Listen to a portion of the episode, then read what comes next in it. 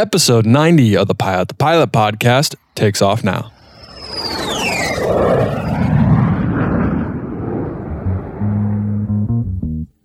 Hi, my name is Mindy Lindheim, and I'm a regional sales director and demo pilot for Textron Aviation. What is going on, AV Nation, and welcome back to episode 90 of the Pilot to Pilot podcast. My name is Justin Siems, and I am your host. Today's episode is a big one. It is a, a, fan favorite. I have been asked to get her on the podcast for so long, and we finally made it happen. I might have told her to record earlier last year and totally forgot and blew her off. So she forgave me. Everyone else forgave me, and she gave me a second chance.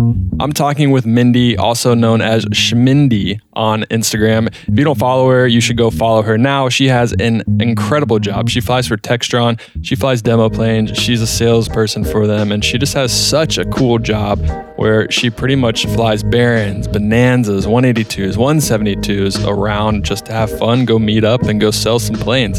So go ahead and check out her account and listen to this podcast to find out how she got the job she has now. Aviation, if you'd like today's episode, please leave us a review on iTunes. You can find us on our website, pilottopilothq.com. We have all our social media links there. We also have a link to Patreon. Speaking of Patreon, I want to give a huge shout out to the Patreon of the week. That is Bailey Davis.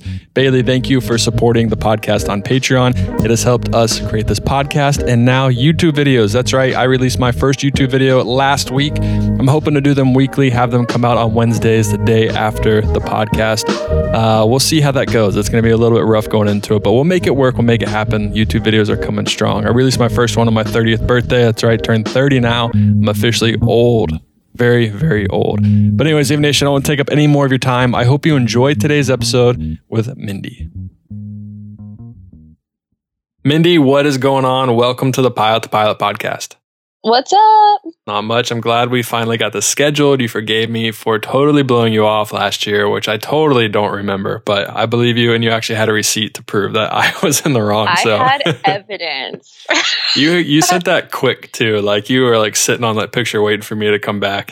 yeah, well you've been on my tail about it. I was like, I didn't I didn't blow you off. It was the other way around. Uh, it's so funny. I mean, it's not funny. It's really sad. I apologize. I'm glad that everyone voted yes in your story. So now here we are talking, and you have the opportunity to tell your story. So I'm excited. Awesome. I'm excited too. Cool. So let's go ahead and start it off. First question I always ask everyone is why aviation? What was the original inspiration for you to get involved with aviation?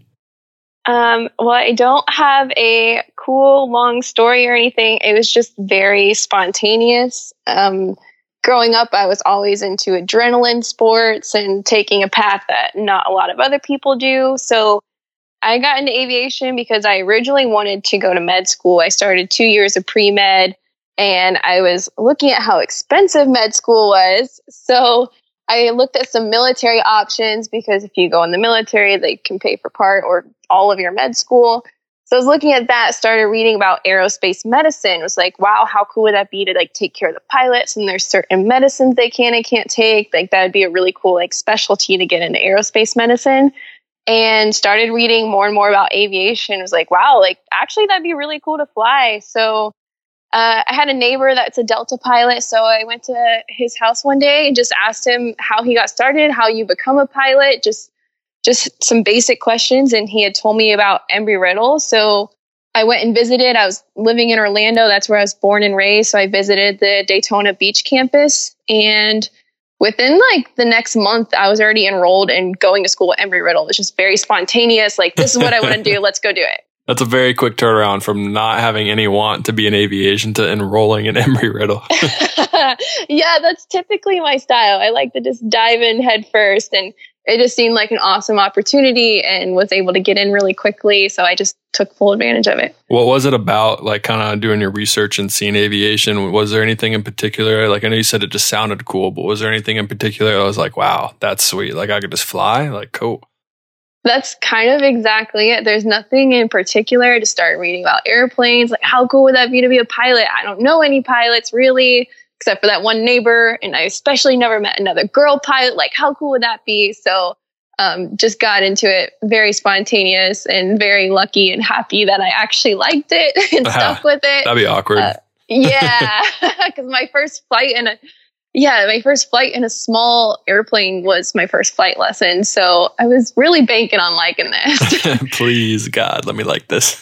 yeah. What, um, so there's a lot of people, I feel like maybe not a lot, but there's some people in your situation where maybe they don't have a family member in aviation. All they have is that neighbor and they go up to them, they talk to them, they kind of get interested. What does someone with a family that's maybe not involved with aviation, how do they receive the news that like their their daughter, their son, their kid wants to become a pilot? Like were were they shocked? Were they thrown off a little bit? Were they kind of hesitant? Like that's a lot of money. Are you sure you want to do this?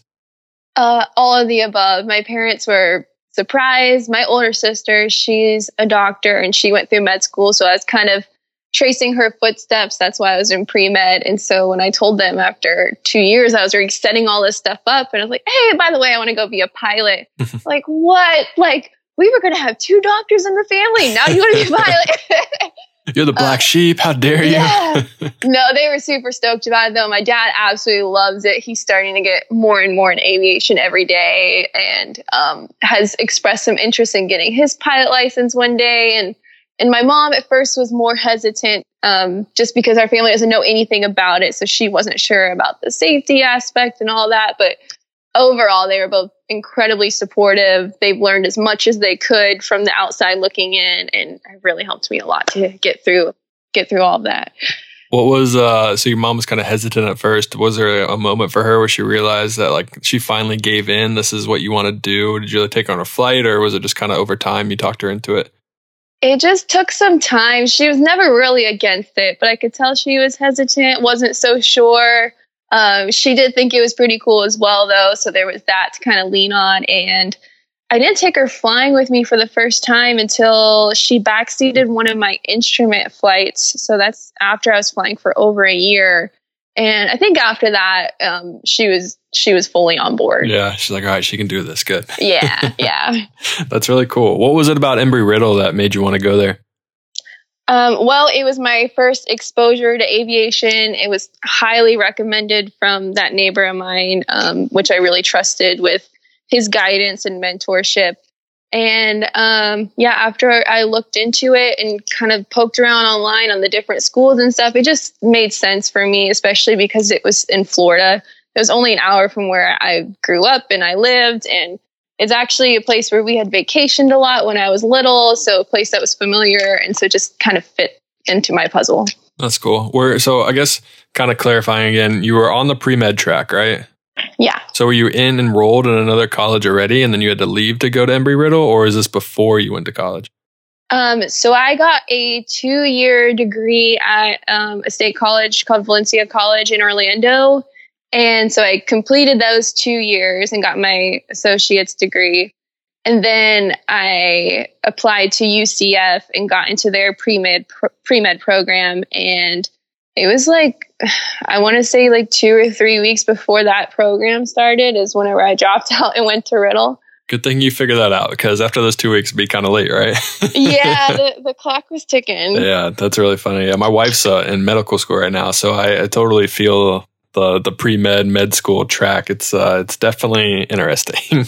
Definitely something I'm glad I got out of. yeah, it's crazy. I mean, I always thought being a pilot was hard and the studying was hard and the just the amount of content you need to know. But I was watching my wife study and what she has to do and the time commitment that she has to put in. It's like, oh my gosh, you're like a superhuman. There's no way I could do that. And there's no way this compares to aviation at all. I couldn't agree more. Yeah. And yeah, but it'll pay off one day, maybe. you would hope so. Yeah, I know, right? All right, so you are now at Embry Riddle. You made that decision to go there via the guidance of your neighbor. What's it? What's your first overall kind of you're there? What's your experience like? What's kind of what are you what are you going through in your mind? What what are you kind of telling yourself when you're going there? Um, man, it was just so much fun to start flight school and just really get into it. Um, the flight department there was awesome. I got my private pilot license on campus. And after I started to kind of figure out what was what in aviation, since I was so new to it, I just went the riddle way. Um, but then once I started to figure things out, um, I decided to go off campus for the rest of my ratings and stuff because it was a lot cheaper. It just was the best financial decision to do that. And I stayed on campus for my degree, of course. And, um, but yeah, when I first got there, it was just a blast to see especially to see all the students there that knew exactly what they wanted to do with their life, which is so different than any other college. At my previous college, the kids around you, they don't even know what major they want, let alone what career they want. But at Embry Riddle, it's is not even that the guy next to you says, I want to be an airline pilot. He says, I want to be a Delta captain, a Delta triple seven captain. Like the goals are so specific of the kids that go there. And I have a lot of respect for everyone that goes there. And that's why everyone seems to be pretty successful that comes out of there because they know exactly what they want to do. They do their work, they work hard, and and get it done. So that was the coolest part about being at Embry Riddle. Yeah, absolutely. It's kind of funny you say that because I went to Ohio State, went to a big school. It's like you said, it's like a typical university. The first two years, you ask someone what they want to do, and maybe twenty percent of them are like, "Oh, I want to be a doctor. I want to be."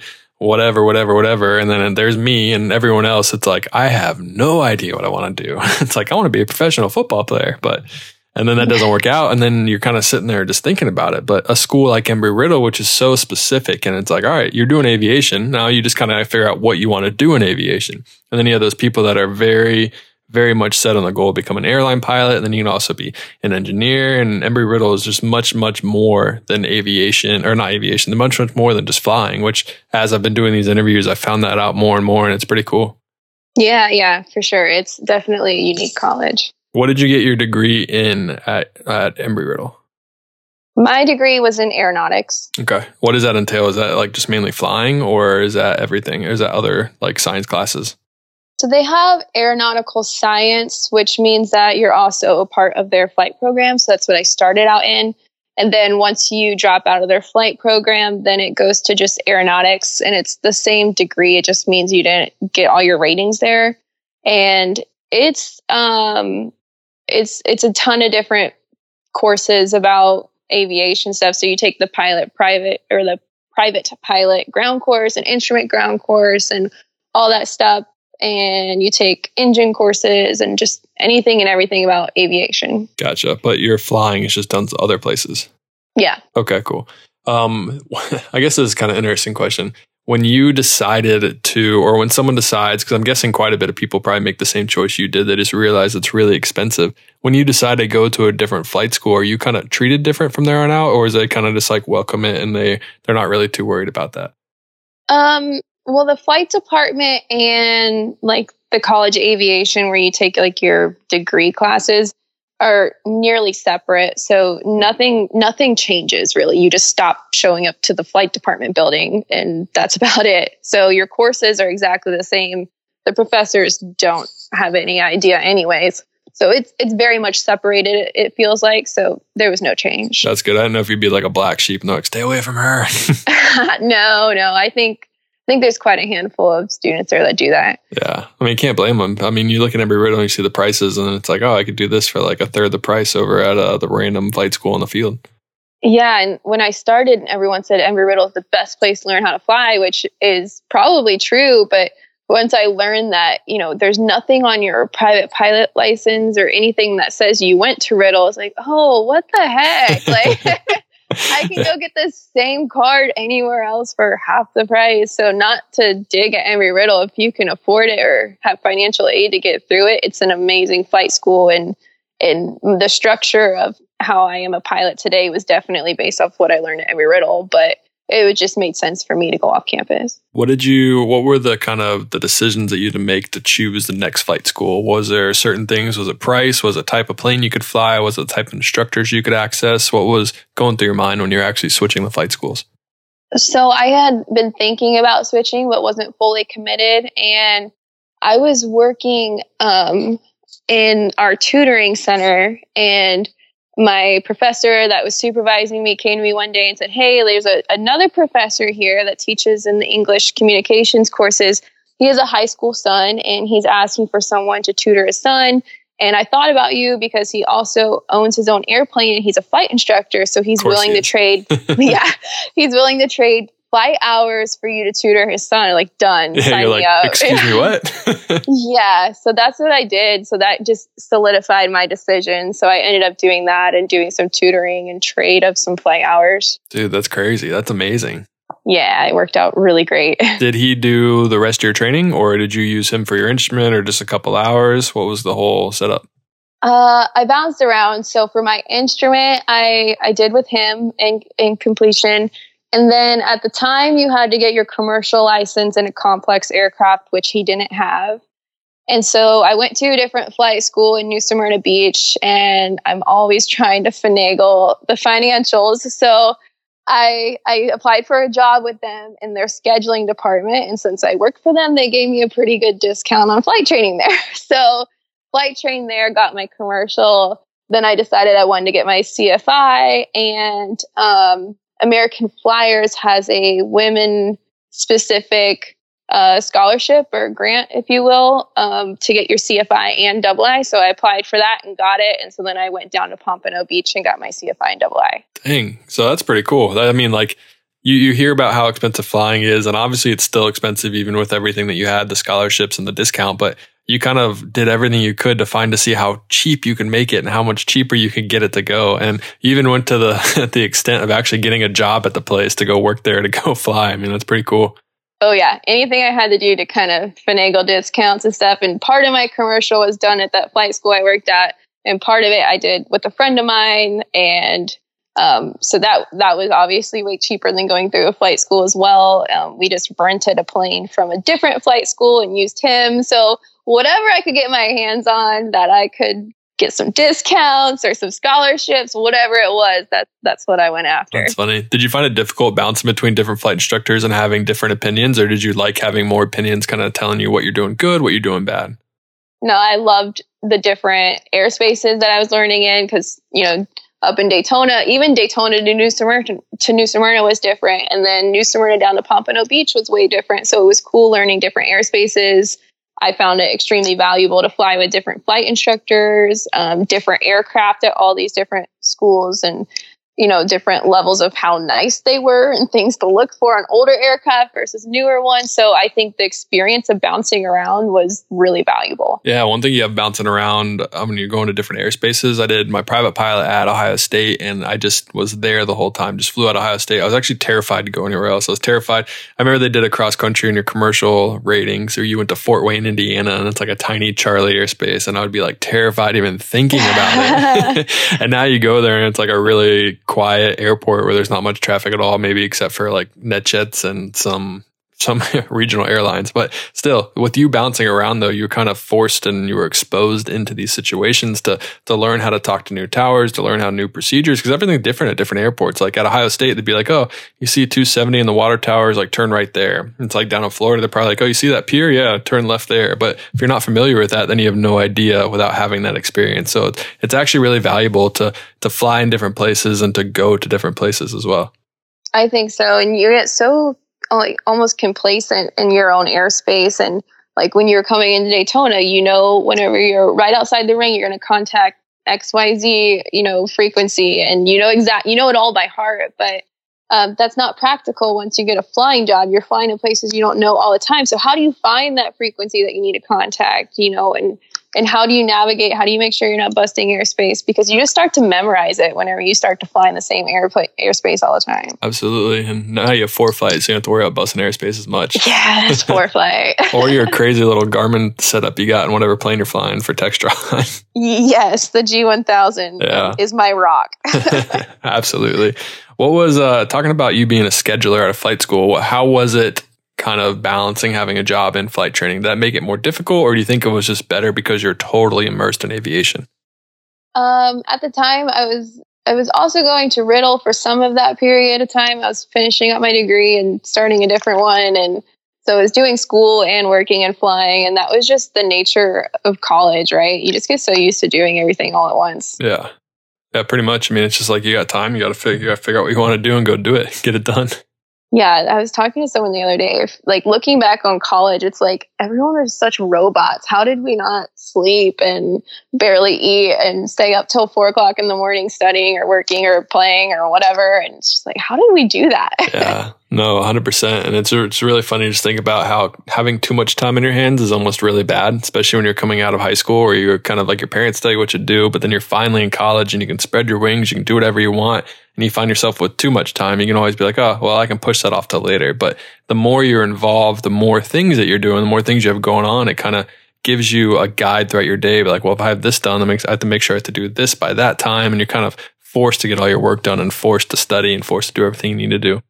So true. I think busier is always better. Absolutely.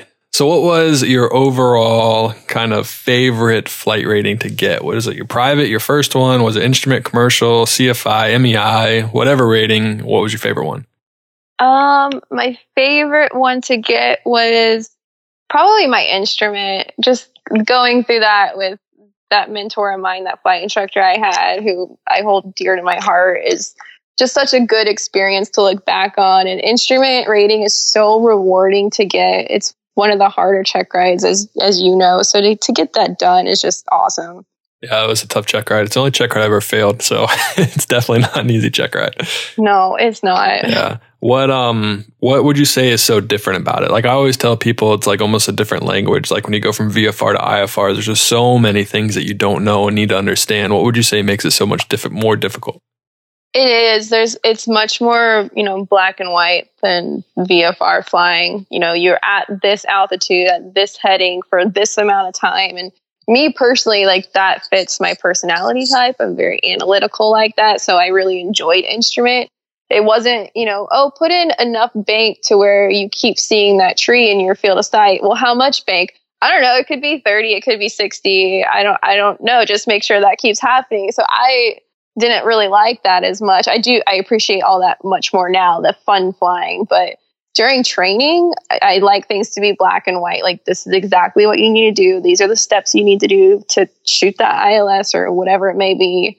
So that that's what I enjoyed. Yeah, I would 100% agree. I never even really thought about that before, but it is kind of nice to have those set in stone rules to know what your limitations are, where you need to go, how you need to go, and what you need to do to get this IFR flight done. And it's really funny doing steep turns like, oh, how much more bank? Just feel it. It's like, I don't know how to feel. It's my third flight. Like, what, what else? exactly. What do I do? exactly. That's how I felt yeah. lost without like instructions almost. Yeah. It's like, you'll figure it out. It's like, just tell me. yeah. Was there a moment where your instrument rating and your studying just kind of clicked? Because for me, it was more of like an aha moment. Like one day I was just struggling, struggling, struggling, took a day off, went to go fly, and then boom, like all of a sudden everything just made sense. Was it kind of similar sure. for you? Absolutely. Do you yes. remember what it was that made it click? No, I think it was just time. Like uh, we we would do this specific profile for my training every single time. We'd we'd go out, we'd do this hold, we'd shoot this approach, blah, blah, blah. And I had no idea what was going on. And then one day it just all made sense and forever it has made sense. So I don't know what it was, but there is definitely an aha moment. All of a sudden you're sitting there like, oh my gosh, I get it. I understand. Yes, yes like I felt so stupid before. Like it, we're literally just, you know, making a racetrack. Like, and I've seen it on the whiteboard so many times and when you're doing it, it still doesn't make sense. Then one day it's like, oh, this is so much easier than I was trying to make it out to be. Absolutely. And that's kind of what it is. Sometimes you're putting too much pressure on yourself. You're making it so much harder than it actually needs to be. And it could also be the fact that maybe, like, I know not in your aspect, this probably isn't true, but for some people, you, for me specifically, my flight instructor and I, he just didn't explain it the way I needed to be explained. So I went out to outside sources. I went to YouTube and I tried to figure out from all the free content on there what I needed to do. And with my flight instructor and those sources, it all just clicked. And it was like, bang. And I was like, dang, I know what I'm doing now. Sweet. yeah. And that's a good point. Not just learning from just your instructor, no matter how good they are. There's so many resources nowadays. Like, outside of the books, like you said, YouTube, I think I want to say it's North Dakota that has some awesome YouTube videos for training. Have you seen those? No, I haven't. I was to say, shout out North Dakota.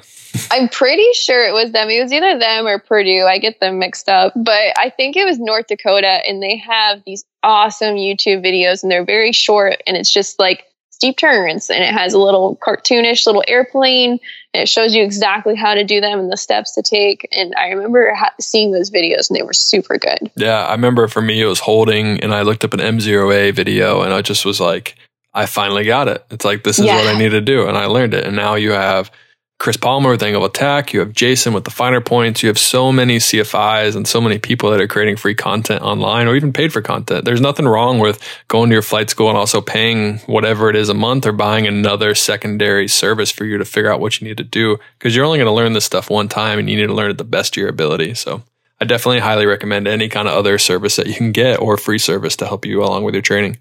For sure. Yeah. So what was uh, so now you're training like you said you went to the schedule you were a scheduler you worked at your flight school you got your MEI what was kind of your goal once you got all your ratings? Were you like all right I need a time build. I need to go to the airlines as fast as possible or you're trying to find every other avenue to build your time and to do it to mark to make your way in aviation?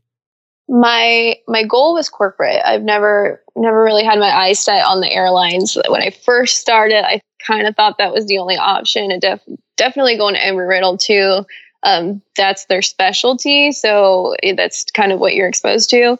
So as I spent more time at Embry Riddle and looking at pilot jobs and stuff, I started to look at military options. That seemed pretty cool. And there's air med and firefighting and all these other other pilot jobs that weren't the airlines. And so that got me really intrigued. And so I looked at some different corporate uh, aviation stuff, and there's one corporate class, at least when I went at Embry Riddle. So I took that course, and it was a lady professor who worked all her career in corporate aviation, and the whole class was just exposing you to different corporate flight departments and how you should get into them and all that type of stuff. So that really opened my eyes to wanting to be a corporate pilot. Um, so I got my CFI and double I. Uh, kind of because I thought I had to. I didn't really know how else you were supposed to time build. I'm really happy I have it now, but I didn't use it very long.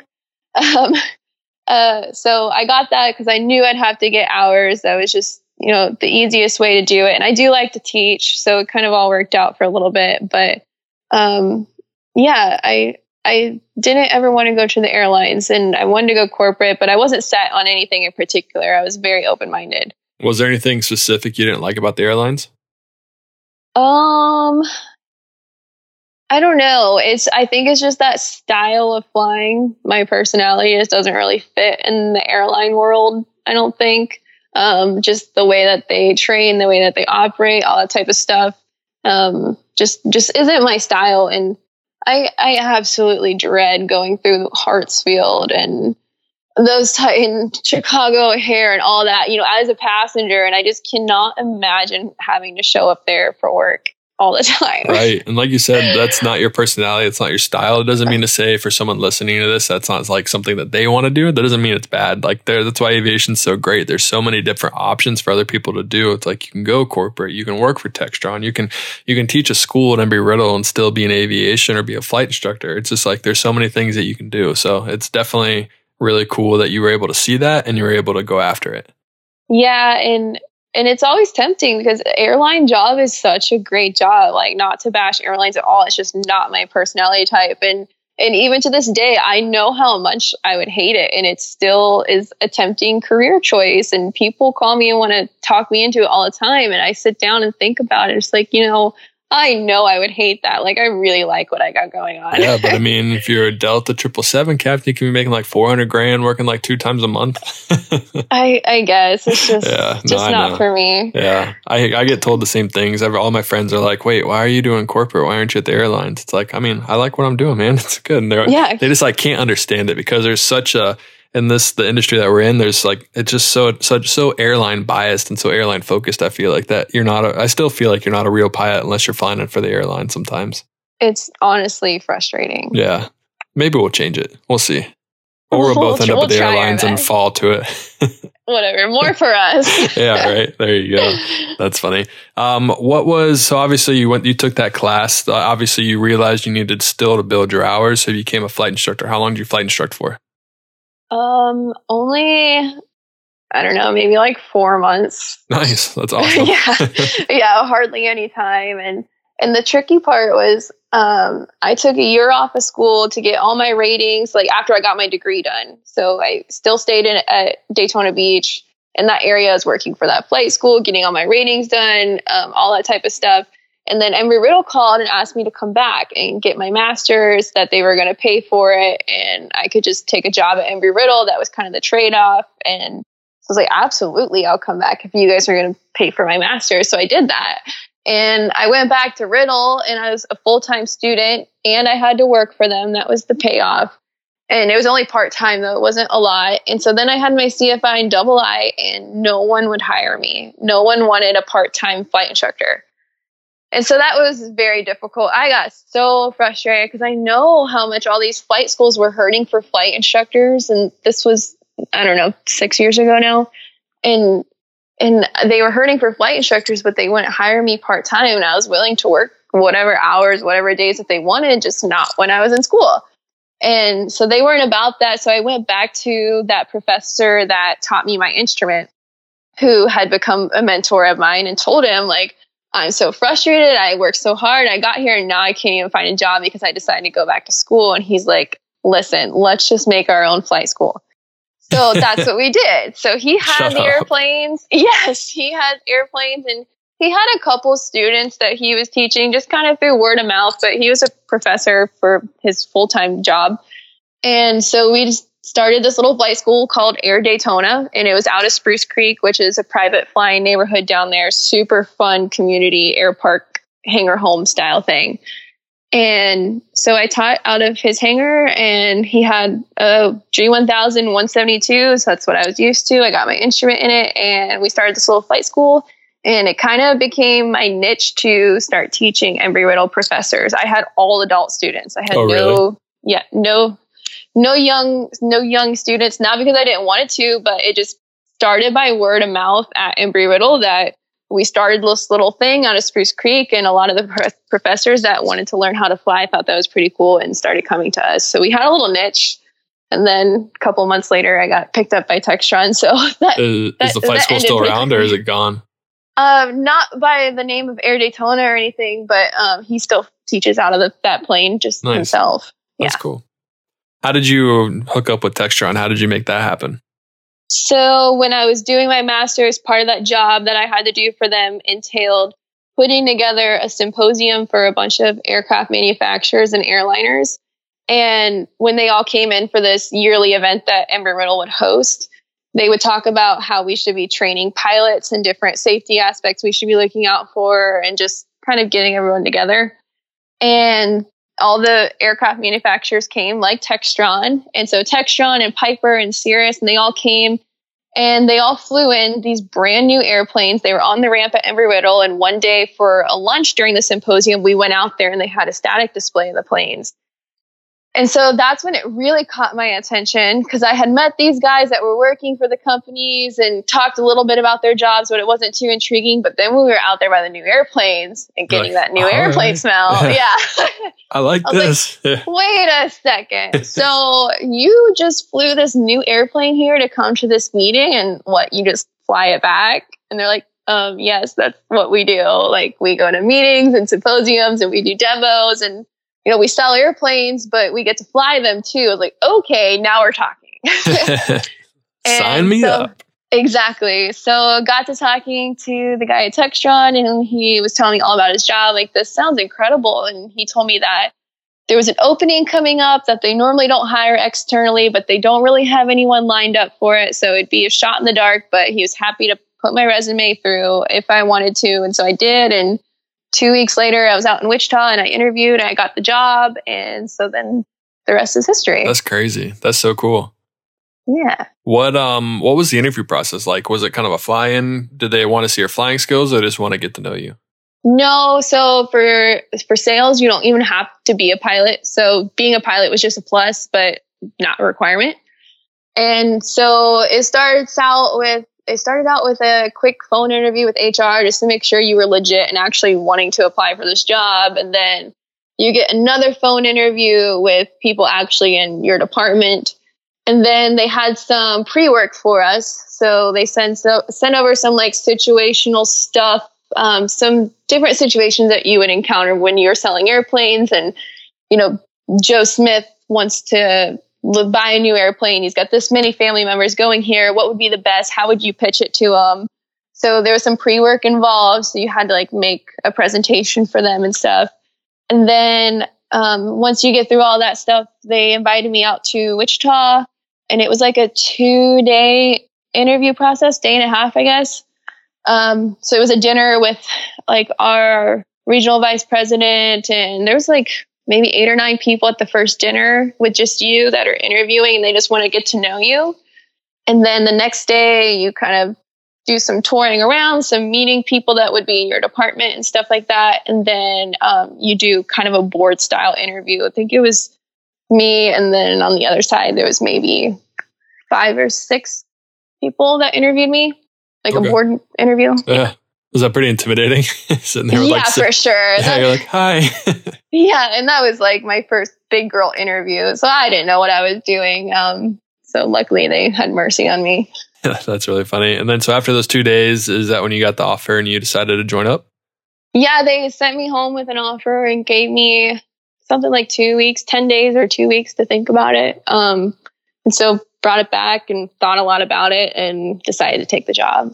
What? So you said that for sales, you don't have to have a pilot license. You don't have to be a pilot. How how is their job different than if they can't? So obviously, I'm guessing when you're selling a plane, you have the ability to go take them up and kind of show them what it can do. When it gets to that point in the sale, if you're not a pilot, do you pass them off to another pilot, or how does that normally work? Yeah, so you don't have to be a pilot. It's just coincidence, I guess, that all of our people on our sales team happen to be pilots, um, but not everyone are checked out to fly for Textron because they have certain. You have to have be a commercial pilot, and at least right now they want to have at least 500 hours to be able to fly the the, te- the Textron planes. And then there's a process to get to a point where you're checked out to be a demo pilot, which is different than just being able to fly our company planes. Um, so if you're not a pilot and you're in sales, we have a, de- a dedicated piston sales team that's based in Wichita. And um, whenever you're ready for a demo, you just work with our dispatch team, and they'll dispatch a plane out with a demo pilot that'll take them up. When you get hired into Textron, and this is kind of what you're looking at, is there kind of a ladder that you go up in your career? Do you start with the 172? Do you build your way up to the multi, to the Baron, and then do you go up to the latitude or the longitude or whatever eventually? Or is it kind of you stick in the pistons, you stay in the pistons forever, and you kind of just stay there? Or how does that look like? It kind of depends on your goals. At at Textron, we have a piston dedicated team. So whenever you work on the piston team, you sell the 172, the 182, the Turbo 206, Bonanza, and Baron. That's the pistons that we produce right now for Cessna Beech. And you know, there's a separate sales team that sell the jets and stuff like that, and their dynamics a little bit different. But it just depends on your goals. Some some people on our team have been selling planes in the piston department for 30 plus years because they absolutely love the piston side and some people have jet aspirations and want to move up into the jet. So it just depends on what you want to do. Yeah, that's really cool. It's cool that you have options because obviously, if you fall in love with a 172 or a 206, you know, you can just kind of stay there. And well, the longer you're there, the probably the easier it is for you to sell that plane to someone because you just absolutely love it. Yeah, definitely. So there's a lot of passion in the piston side and the GA side. So that's why I think a lot of people like to stay in the piston department because it's not just a business transaction, it's people's lifelong dream to have a new airplane. Yeah. So, what would you say is the number one seller for the piston planes you guys have? The number one seller is definitely the Skyhawk R172. It's the most popular piston trainer in the whole world. We've made over 40,000 of them. So that is definitely the most popular. It's probably pretty easy to sell that. Just be like, look at its reputation, look what it's been used for, and other flight schools trust it. So you should too. Pretty much. And the cool thing about the Skyhawk and the Cessna line in general is that since there are so many out there, there's so many people that can work on them. Like finding maintenance is really easy, finding flight instructors for those planes are really easy. So it just makes ownership pretty pretty easy in general um, with so many of them out there. So that's your favorite, or that's the most popular plane. What's your favorite plane that you have in the fleet? My favorite plane is the Baron. Um, that's because I've gotten my multi a little over a year ago. So I just got checked out to fly our Baron a couple months ago. And I've just been eating it up. The Baron is such a cool airplane. The Baron looks pretty sweet, I'm not gonna lie. it is awesome. My favorite multi piston I've ever flown, I've only flown a Seneca. Well, it's- I've flown a Seneca, an Aztec, an Aero Commander, and a 310 R model. And the 310 is my favorite by far. So it's still the 310 is my favorite, but I've never been in a Baron. I've never flown a Baron before. So it looks like it'd be pretty cool. The 310s look like they're fun to fly. I've never flown before, but just when they're on the ramp, they've got some major ramp presence. They have huge ramp presence. And everywhere I'd take it, there'd be like some old guy or someone coming up being like, Is that an R model? It's like, I could tell that from the road. They'd like literally like pull off off the road, see me land, be like, Let me look at that R model. It's like, Let me get inside. It's like, Whoa, hold up, bro. Calm down. As he's already sitting I know, inside, right? As he starts the engines and taxis away, it's like, No. yeah, the R model has huge ramp presence. It's just a good looking plane. Yeah, they sit so proud. Yeah, they do. The wingtip tanks look good too. It's just it's a good plane. But I guess the Baron's all right too. Yeah, it's all right. What do you love most about the Baron? Um, just multi-engine flying in general is just a new allure for me. So that's been fun, but it has so much power and its single engine performance in particular is amazing. Like when I was going through my training with it, um, it, it, not with customers or anything, but just internally when we're doing training to get checked out to be a demo pilot on and stuff like that, um, we do actual shutdowns on the engines, and we shut it down, and it felt like the plane didn't even know. And yeah, you can just put back on the autopilot and the yaw damp, and it's just flying along like nothing even happened. That's pretty cool. That was yeah. not the case in the R model I was flying because it was probably like 30 years old. The engines have probably never been changed. you lose an engine on the other side, and it's just like, oh, this isn't good. Yeah, no, it's pretty easy to clean up the Baron. Obviously, in training, you see it coming, so that makes it a lot easier. But there's rudder trim and all that stuff to help you out. And once you get it settled out and you're back in level flight, it it truly feels like nothing happened. You can make left turns, right turns towards the out engine, away from it, and it flies like a dream. Who are your typical customers that you have? Would you say there's like a one type of customer that you always had? You know, like maybe like a uh, a single person that's made their their money and just wants to buy an airplane, or is it more families? Is it people with businesses? Is there like a set type of customer that you have? The customers on the piston side are successful business owners and uh, of all caliber. We have small business owners, large business owners, like big corporate CEOs that you've heard of and CEOs of little companies that you've never heard of and never will hear of. Um, so it's successful business guys who also happen to be a pilot or want to be a pilot. So it is very uncommon to get someone who's looking at a 182 that has no aspirations to be a pilot and is not a pilot. You don't really find people that are hiring pilots for Skylanes. Right. No. so it'd be a little weird. Maybe, you know, maybe sometimes once in a blue moon you'll find that on a Baron purchase, but typically on the piston side, and that's what kind of makes it difficult to sell pistons is you have to find someone who's successful, who has the money for it, who also happens to be a pilot or wants to be a pilot. Those two things both have to be there. That's tough. Yeah, that'd be tough to to cold call people and be like, I'm not a pilot, I don't want to fly. yeah, exactly. That's really funny. Like, aren't you that Schmindy girl from Instagram? Yeah, I'll buy a plane. That'll be the day. yeah, that would be hilarious. when Pilot to Pilot makes it big and you have to cold call me, I'm going to be like, Are you Schmindy from the, the Instagram? That's really funny. It's like, No, I'm going with Cirrus. No, I'm just kidding. Um, I'm just kidding, just kidding. What um so is there a progression that you see? Do people usually like like you said the Skyhawk obviously for training aircraft for flight schools? Do you think that or do you see do they kind of move on from there eventually? Do they move on from a Skyhawk to maybe a 206, 206 to a Baron, Baron to the, the King Air, King Air to the Jet? Is that kind of like a natural progression or do they usually buy a plane and stick with the plane? Um, there's kind of a mix of both. And that's the cool thing about Textron and working for Textron is that we don't just have pistons and we don't just make jets and we don't just make turboprops. We make all of them which is really cool because some of our customers take full advantage of our whole product line. And it's really it's really kind of neat to see it come full circle sometimes. Like we've had customers that bought a new 172 learned how to be a pilot got up into the 182 had that for a few years traded in for the bonanza and then they get their multi and the baron and then they're in king air stepping into the jet line. And to see that come full circle is the coolest thing. And then there's other people that just the Skylane fits their mission and that's all they need. That's all they want. That's all they prefer. And they buy a Skylane and then they'll trade it in for a new one every year in some cases or every couple of years um, and just keep freshening it up to get the latest avionics and stuff. I was going to ask when you sell a plane, is it usually a brand new plane or do you do a lot of used plane sales too? I only do new new planes. Okay. New plane yeah. smell only. Yeah, every once in a while we get a used plane um, that we took in on some sort of deal. We normally don't take in trades, so that's incredibly rare for that to happen. Um, so for the most part, just new planes. What's your favorite part of your job? My favorite part of the job is probably just having such a flexible schedule and kind of it almost feels like you get to run your own business in this job because we get dedicated territories.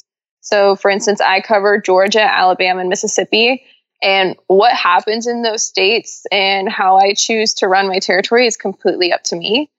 And, you know, if, if I want to go do demos from Tuesday to Friday, then I go do demos from Tuesday to Friday. If I want to make a meeting in Birmingham, I go to Birmingham and have that meeting. They don't they don't tell anyone, any of the sales directors like, oh, you need to go do this demo or you need to go meet with so and so. Like that's all on you. So it's a lot of responsibility, but for me, that's what keeps it challenging and keeps it fun that I get to kind of be in charge of it. Yeah, no, that's really cool. And you definitely have the authority to kind of, like you said, make your own schedule and do what you want. You'd be like, oh, there's tornadoes in Birmingham. I'm going to not go there today. I'm going to go somewhere else. exactly. And that's the cool thing about, you know, flying for Textron on demos is that I'm sure that you've didn't you used to fly cargo? Yeah, all the time. So I'm sure you ran into a lot where there was terrible weather and your operator is saying you have to go. Like it's not an option. You're going. Yeah. And with Textron, um, obviously I'm not going to be demoing aircraft in even IFR weather. That's just not a good demo. So it's usually beautiful days out when I get to fly. And then if it's not a demo day, if I'm just using the company aircraft to go to a meeting or something and it's IFR out and it's just whatever I'm comfortable with. And Textron understands that. And we're all in unison on what we can and should and shouldn't be doing. And so it's just your personal minimums on when you want to go fly. So it's almost like you have a Textron plane like that, that that's your own plane and you get to use it for whatever you want for business reasons, right? Kind of. It's kind of cool. like kind of like a company car, um, but a company plane. But um, we like, for instance, I'll have a 182 for a couple weeks, and we do a lot of like trading planes around with our territory neighbors, what I call it. So there's another girl that runs the Carolinas in Tennessee, and maybe she'll have a 206 and I need that for a demo. So we'll meet halfway and swap airplanes or you know, if the Florida guy needs some help down there with the Baron, I'll run down there and help him. So it really goes out of just my states too. But we swap airplanes around, so I don't always have the same airplane or even the same serial number of 182s. Like a, a couple different kinds will come through the hangar, but pretty much always have an airplane. That's cool. That's gotta be fun. It's gotta be pretty cool. Be like, oh, I'm just gonna go take the Baron up to you know wherever. Got a business meeting real quick it's fantastic because it feels like yours, except you don't have to pay for it because it's on you to find a hanger for it. It's on you to like make that lease. You know, the company pays for it, but you have to get all this stuff set up. And whenever it hits, it's you know, hundred hours. It's up. It's up to you and your responsibility to make sure that that plane's getting in the shop and getting its oil change and you're hiring someone to detail it and stuff like that. Um, so if, if, it's in your hands, you treat it like it's your own airplane. That's cool. So I was I was just about to ask that. I was like, are you out there doing oil changes on the plane, or do they want other people to do them for you? Or?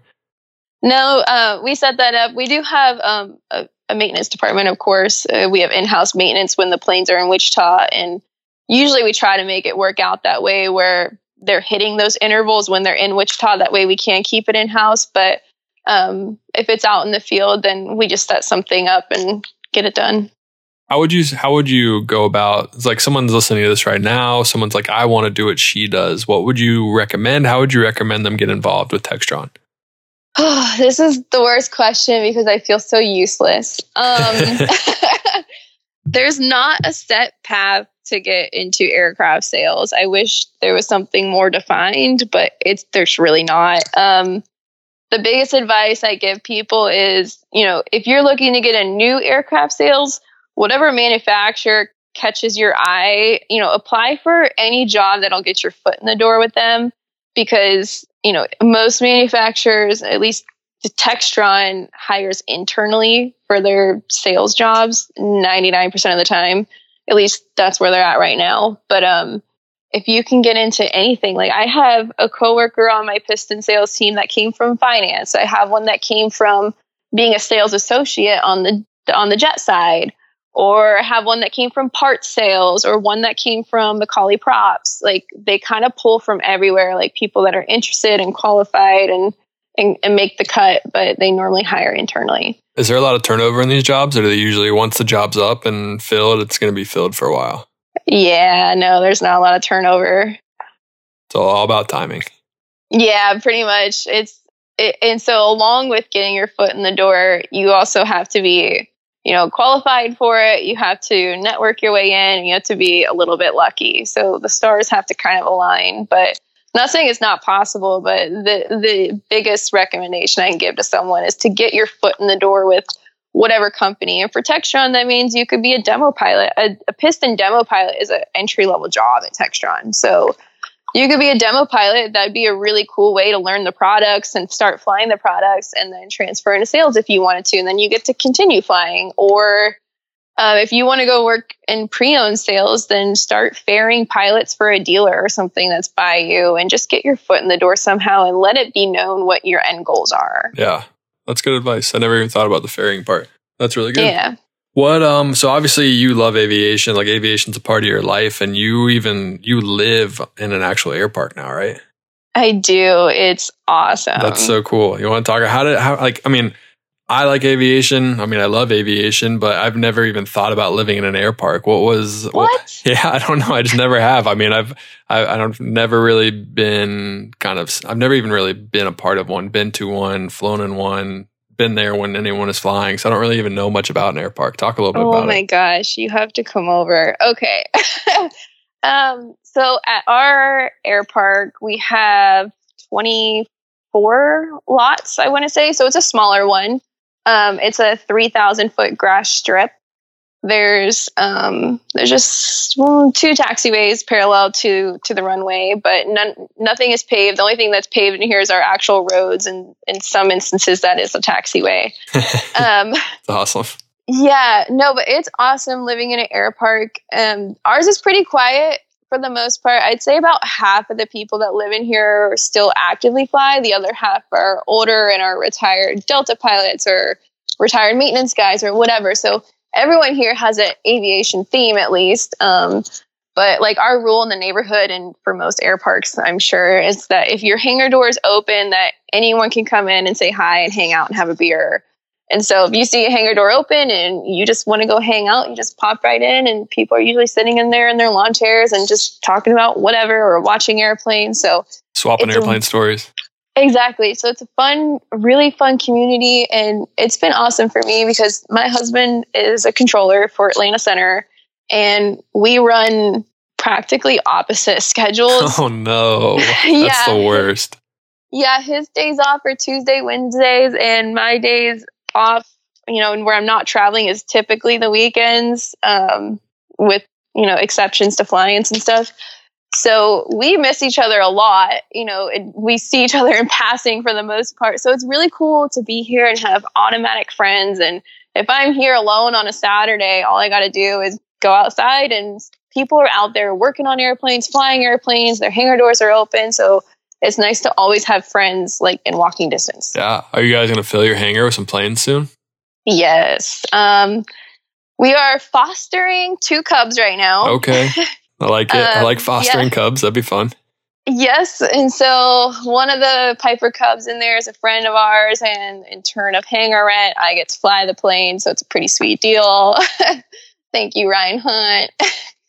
and um, we're in the process of selling our old house. Um, this house that came available that we bought was was through an estate, and it was time sensitive, so we didn't have time to just sell our house and get into this one the traditional way. We just had to jump right in, take it if that's kind of terrifying. Yeah, uh, yeah, to say the least. Yeah. so we have a big relief coming up. Uh, crossing my fingers at the end of this month if everything goes well, and once that house is sold and off our books, I'm hoping that we'll get our own plane sometime by the summer. Are you able to sell yourself a brand new Cessna Textron product, or do you have to go through someone else? Is that like a conflict of interest? um, I don't know. I don't know that anyone has ever done that. The employee discount isn't that great. Come on, Textron. yeah, for real. Yeah. That's really funny. Going back to, I guess I'll bring up one question. Going back to your husband being in aviation, when you guys met, was he in aviation already, or did you influence him in being in aviation? We met at Embry Riddle. okay, so he definitely so, was in aviation then. Well, yeah, but kind of like me, um, his family's not in aviation either, and so he plays baseball, and he was on Embry Riddle's baseball team. And that is the 100% reason he was at Riddle. He had no idea about aviation. Um, his mom, sorry, Kevin, his mom signed him up for his major and just thought that that would be like a cool controller thing. Um, he didn't even pick it himself, but That's when hilarious. he started going to classes, he thought it was pretty cool and fell in love with it too. So when he graduated, um, we applied him to the FAA and after some time finally got him through um, went out to oklahoma city for his training and then he got placed directly into atlanta center That's awesome. He's gonna have to come on the podcast now and defend himself from that. So tell him, Sorry. tell him he's got an hour. He he needs to set aside an hour and come talk to me. such a mama's boy Yeah, that's all. I mean, she did a good job, right? Yeah, no kidding. Yeah. It worked out for the best. My mom probably wouldn't pick something that cool. She's probably listening to this, so I, I'm gonna get in trouble for saying that. Total joke, but that's awesome. Um, Yeah. I'm guessing the schedules are opposite now, like you said, but in the future, as seniority gets his seniority gets better, it's just only going to improve, right? Yeah, but it's it's a long road. So the the weird thing about controllers is that seniority doesn't get you any better hours or anything. All controllers of every seniority level work the, every shift. So they work morning shifts, night shifts, overnight shifts, the mid shift. Um, so that doesn't get you anything. Seniority gets you better days off. So his days off, like I said, are Tuesday, Wednesday because we are bottom of the totem pole and it'll be we would guess probably somewhere around eight years till he has the weekends off so Oh it's a long gosh. road yeah Holy smokes. That's a we long do time. what we can Yeah. um, having opposite schedules is definitely difficult but we're really good about making time for each other and and keeping each other updated on where we are and what we're doing because there's a lot of times where he'll head off to work and then I get a pop up trip out to Mississippi. I'm like, hey, gotta go for three days. I'll be back. It's like, dang. So it can be difficult, but we're figuring it out. And that's the only way to do it. You have to take it day by day. And I mean, obviously, you both are in aviation. You understand how the aviation world works, and it, it's tough. I mean, it can be tough on relationships, and it's just something you gotta, you, like you said, you just gotta be okay with being like, I gotta go to Mississippi. I gotta do my job. Be like, all right, well, I'll see you when you get back. Hopefully, you know. Yeah, and and that's the only way it works, at least for us. I'm sure is that we're both in aviation. We both under, understand each other's schedules and why we have to do what we're doing. It's not because I want to get away from him for three days. It's just because I got to go work. So so we understand each other, and and it is really cool both being in aviation, especially a pilot and controller, because I can come home and be like, why the heck did I get vectors around today? Blah blah blah, and he's like, oh well, this was going on. I'm like, Yeah. oh, okay, that It's like, sense. no, just a terrible controller. I don't know why. yeah, yeah. you get priority handling in Atlanta airspace now. Honestly, yes. I mean, you should. That's what that's the perks of being a wife to a controller. I guess so. Like when we talked to each other on the radios for the first time, that was the coolest full circle moment I think I've ever had. I got so excited, like almost so nervous to key up. I got passed over to center and I heard his voice when I switched frequency over. Was like, oh my God. That's hilarious. Yeah. That's pretty funny. What- Did you guys have like a conversation? You're like, all right, I'll see you at home. What are we making for dinner? it's exactly what happened. yes. Other pilots are like, get off the radio. No, they loved it. That's awesome. No, it's really cool. I mean, it's like going back to relationships in aviation. It's definitely something, it might be easier because you both are in aviation. It's definitely something that's tough. You have to find the understanding husband or wife or boyfriend or girlfriend that can understand what you're going through because aviation comes first a lot of the times. There's just nothing you can do about it. It doesn't matter if you're a pilot, if you're in maintenance, if you're whatever. There's always be a time where aviation, your job is going to inconvenience your relationship and you got to find a way to, to get over that. It's just part of aviation. for sure and most aviation jobs like yours i'm sure too like you got to work holidays and nights and weekends and it's very trying but so rewarding Yeah, absolutely. I totally agree. And just got to find the right person for it. And they're out there. yeah All right. I have a couple more questions for you, then I'll let you go. Uh, one, I just want to ask you about your Instagram and Textron. Like, obviously, you have a pretty good following on Instagram. So, what has there been any interaction with Textron? Are they okay with you to just like post whatever you want, or have they kind of have no idea and they're just kind of letting you do your thing?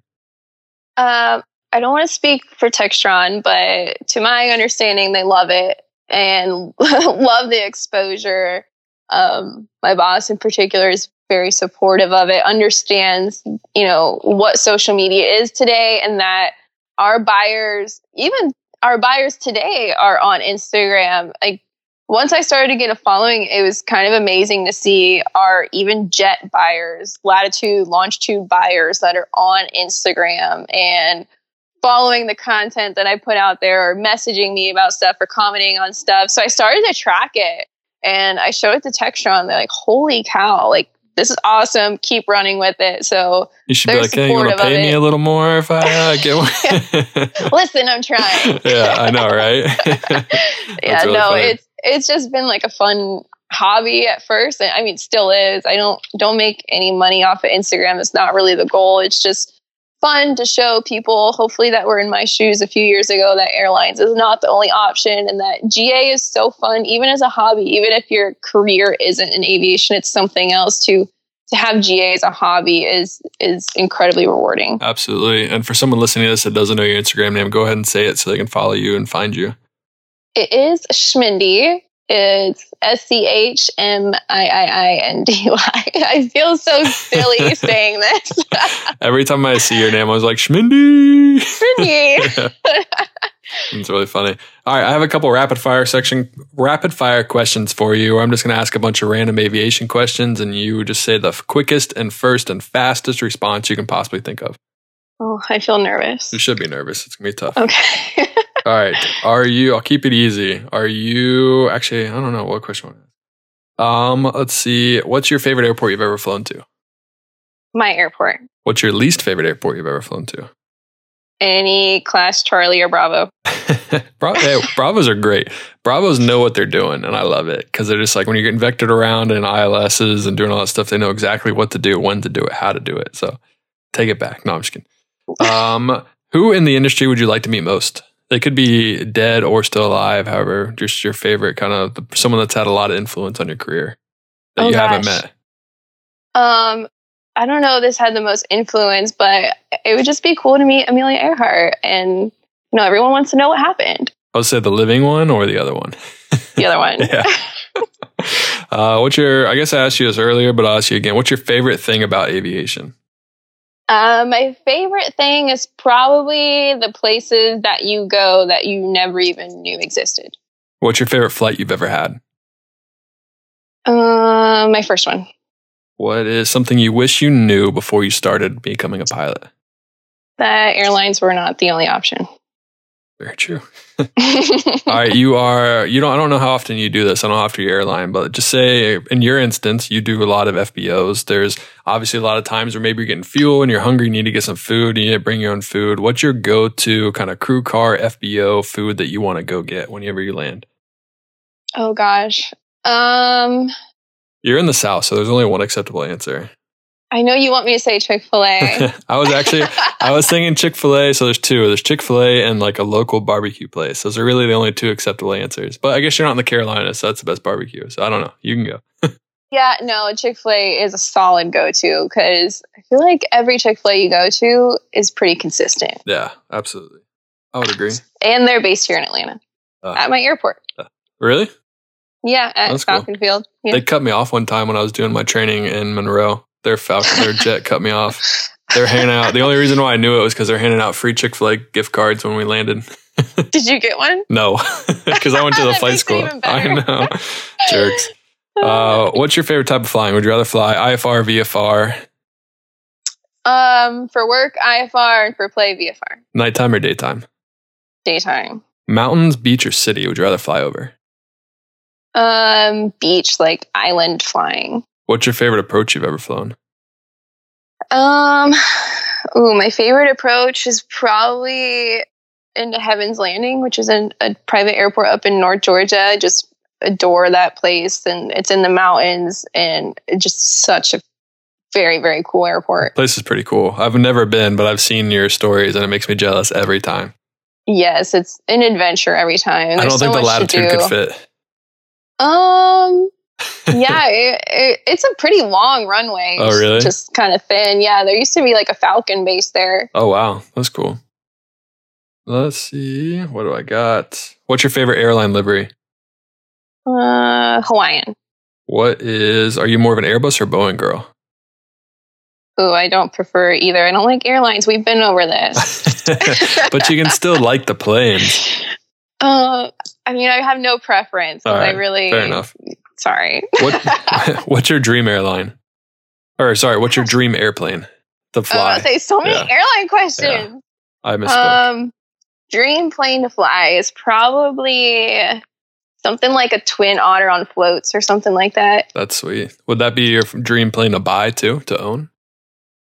Um, no, I just have a desire to get my twin seaplane. I know I'll never use it, but it'd just be such a cool rating to have. I would agree. that would be a good one to have. Do you have a favorite city to overnight in?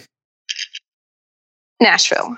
Okay, that's a good one. All right, those are all the rapid fire questions. You survived. Congratulations. My last question for you is someone's listening to this podcast, maybe a young girl is listening to this podcast and they they see you, they follow you, they want to do what you do. You have inspired them to be a pilot. What are kind of three tips? Doesn't have to be three, just a couple tips and tricks that you'd tell them to, to do to put into their training or to get started in their training? Um, I would say three tips to start to get into training. Uh, just do a three tips, motivation, whatever, for just a young person, young lady, young man getting into flying.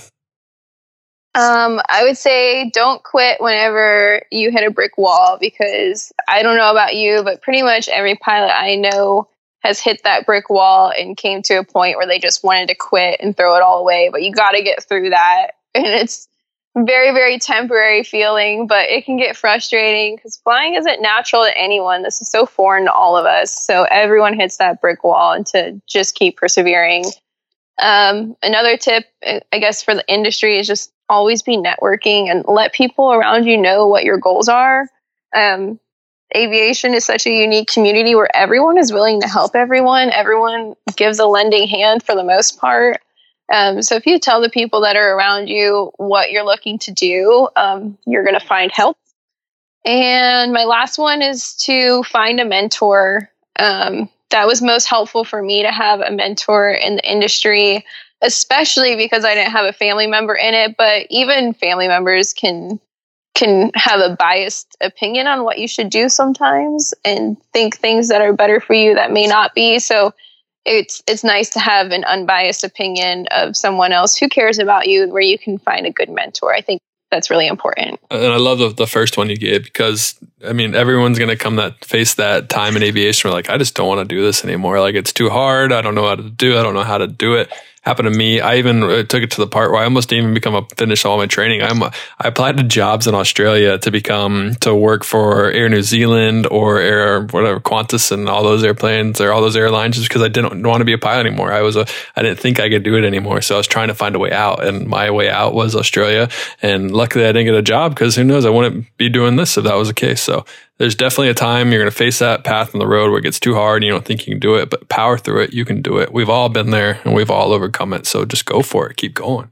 For sure. Couldn't agree more. Yeah. Well, Mindy, thank you for coming on the podcast. I appreciate it. Uh, like I said earlier, this will be out on Tuesday. So it's going to be exciting. And I'm looking forward to everyone hearing your story. Sweet. It was fun. Thank you. AV Nation, that is a wrap of episode 90 of the Pilot to Pilot podcast. Thank you for listening to today's episode. As I said earlier, please leave a review on iTunes. We have around 430, 435 reviews. I want to try to get to 500 reviews as soon as possible. Maybe do a pretty sweet giveaway once we get up there. But go ahead and leave a review. Check out our website, pilottopilothq.com. And shout out to Bailey Davis, Patreon of the Week. AV Nation, I hope you have a great day. And as always, happy flying.